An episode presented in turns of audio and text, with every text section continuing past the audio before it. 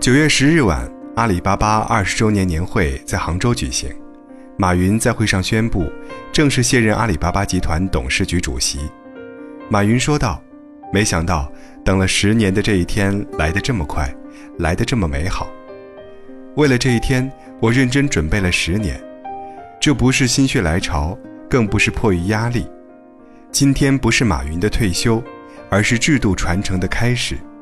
不是一个人的选择。”而是制度的成功。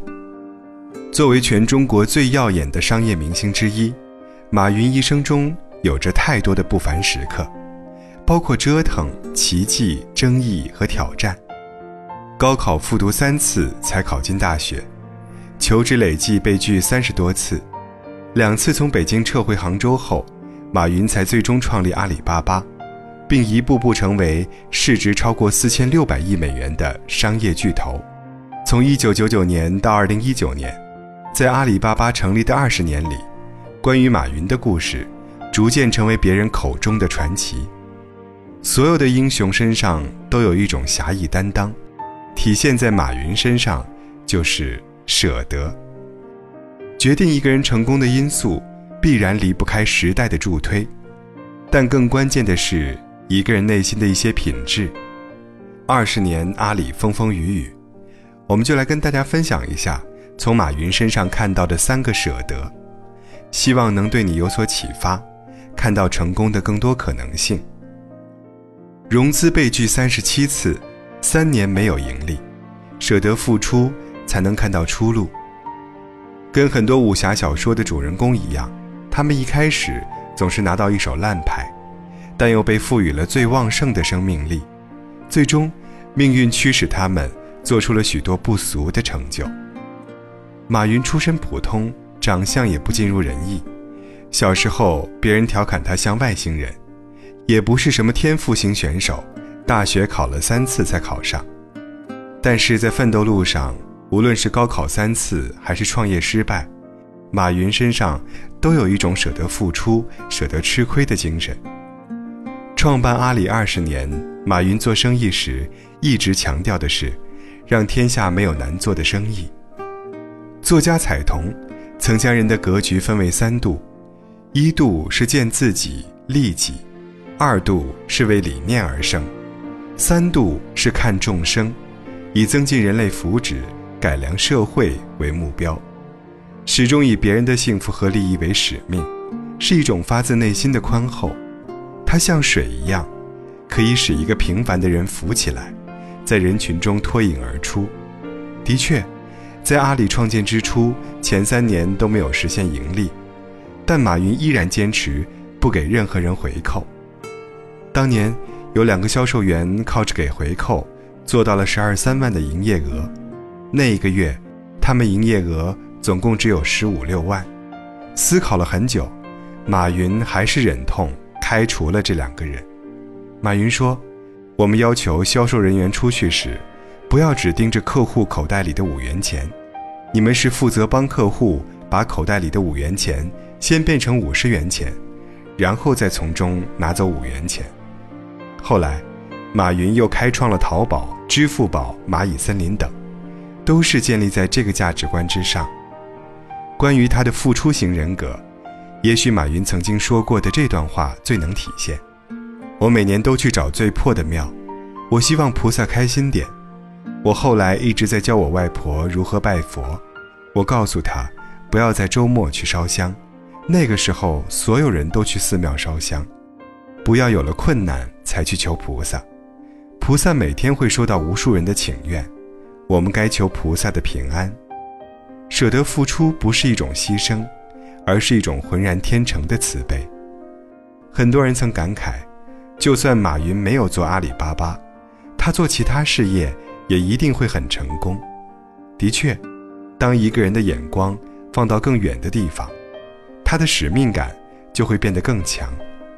能够舍得牺牲自己的利益，心怀慈悲的时候，他反而得到更多。舍得不务正业的人，懂得给人生续航。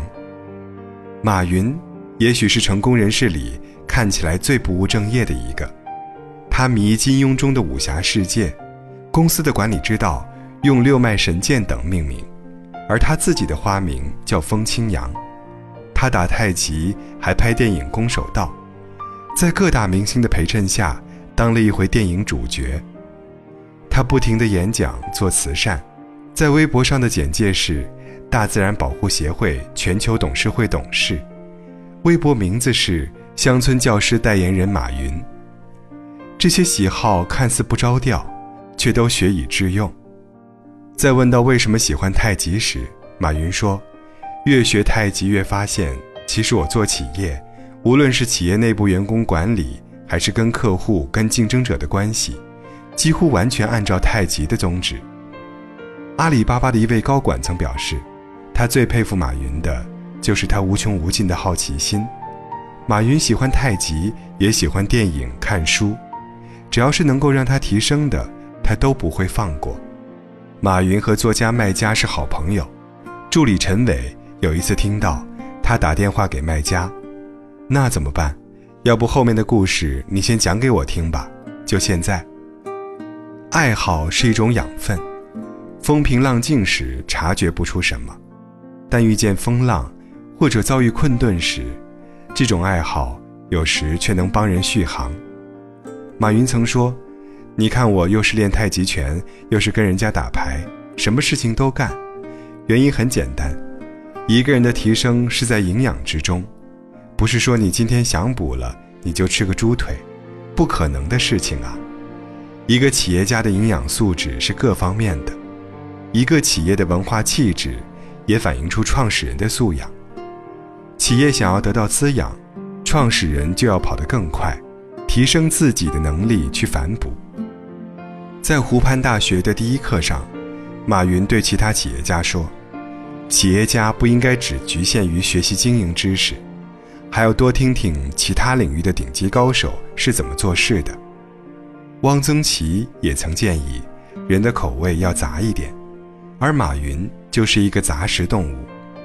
他甜咸都吃，各种文化来者不拒。他爱道家文化，也承认释迦摩尼的伟大，更不拒绝基督。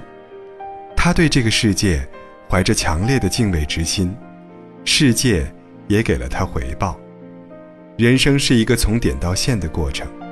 有时候看似毫无裨益的事情，却正在悄悄地决定命运的走向。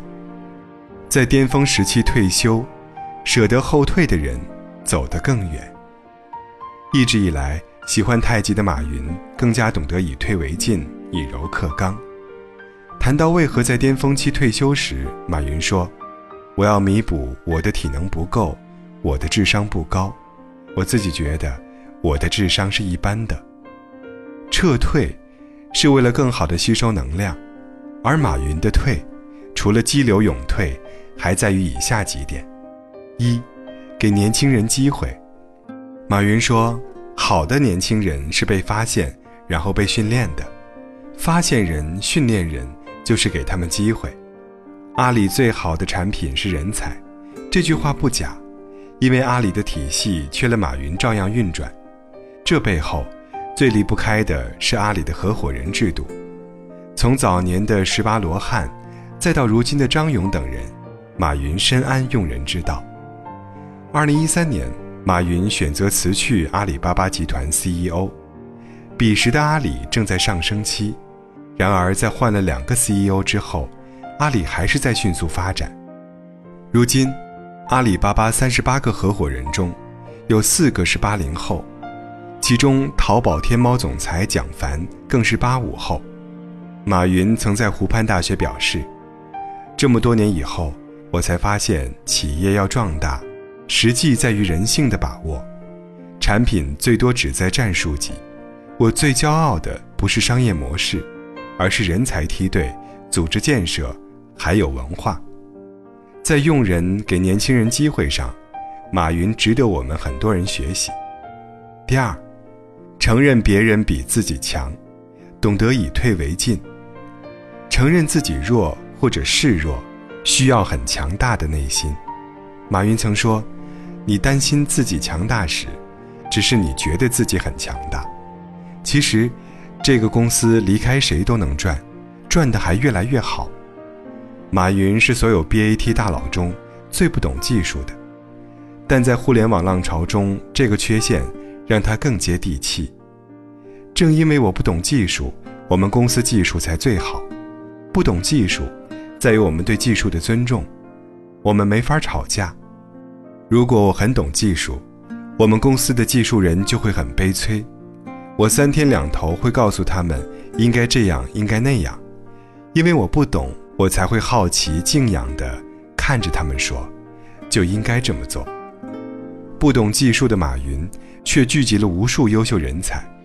有时候，放低自己的姿态，才能得到更多的助力。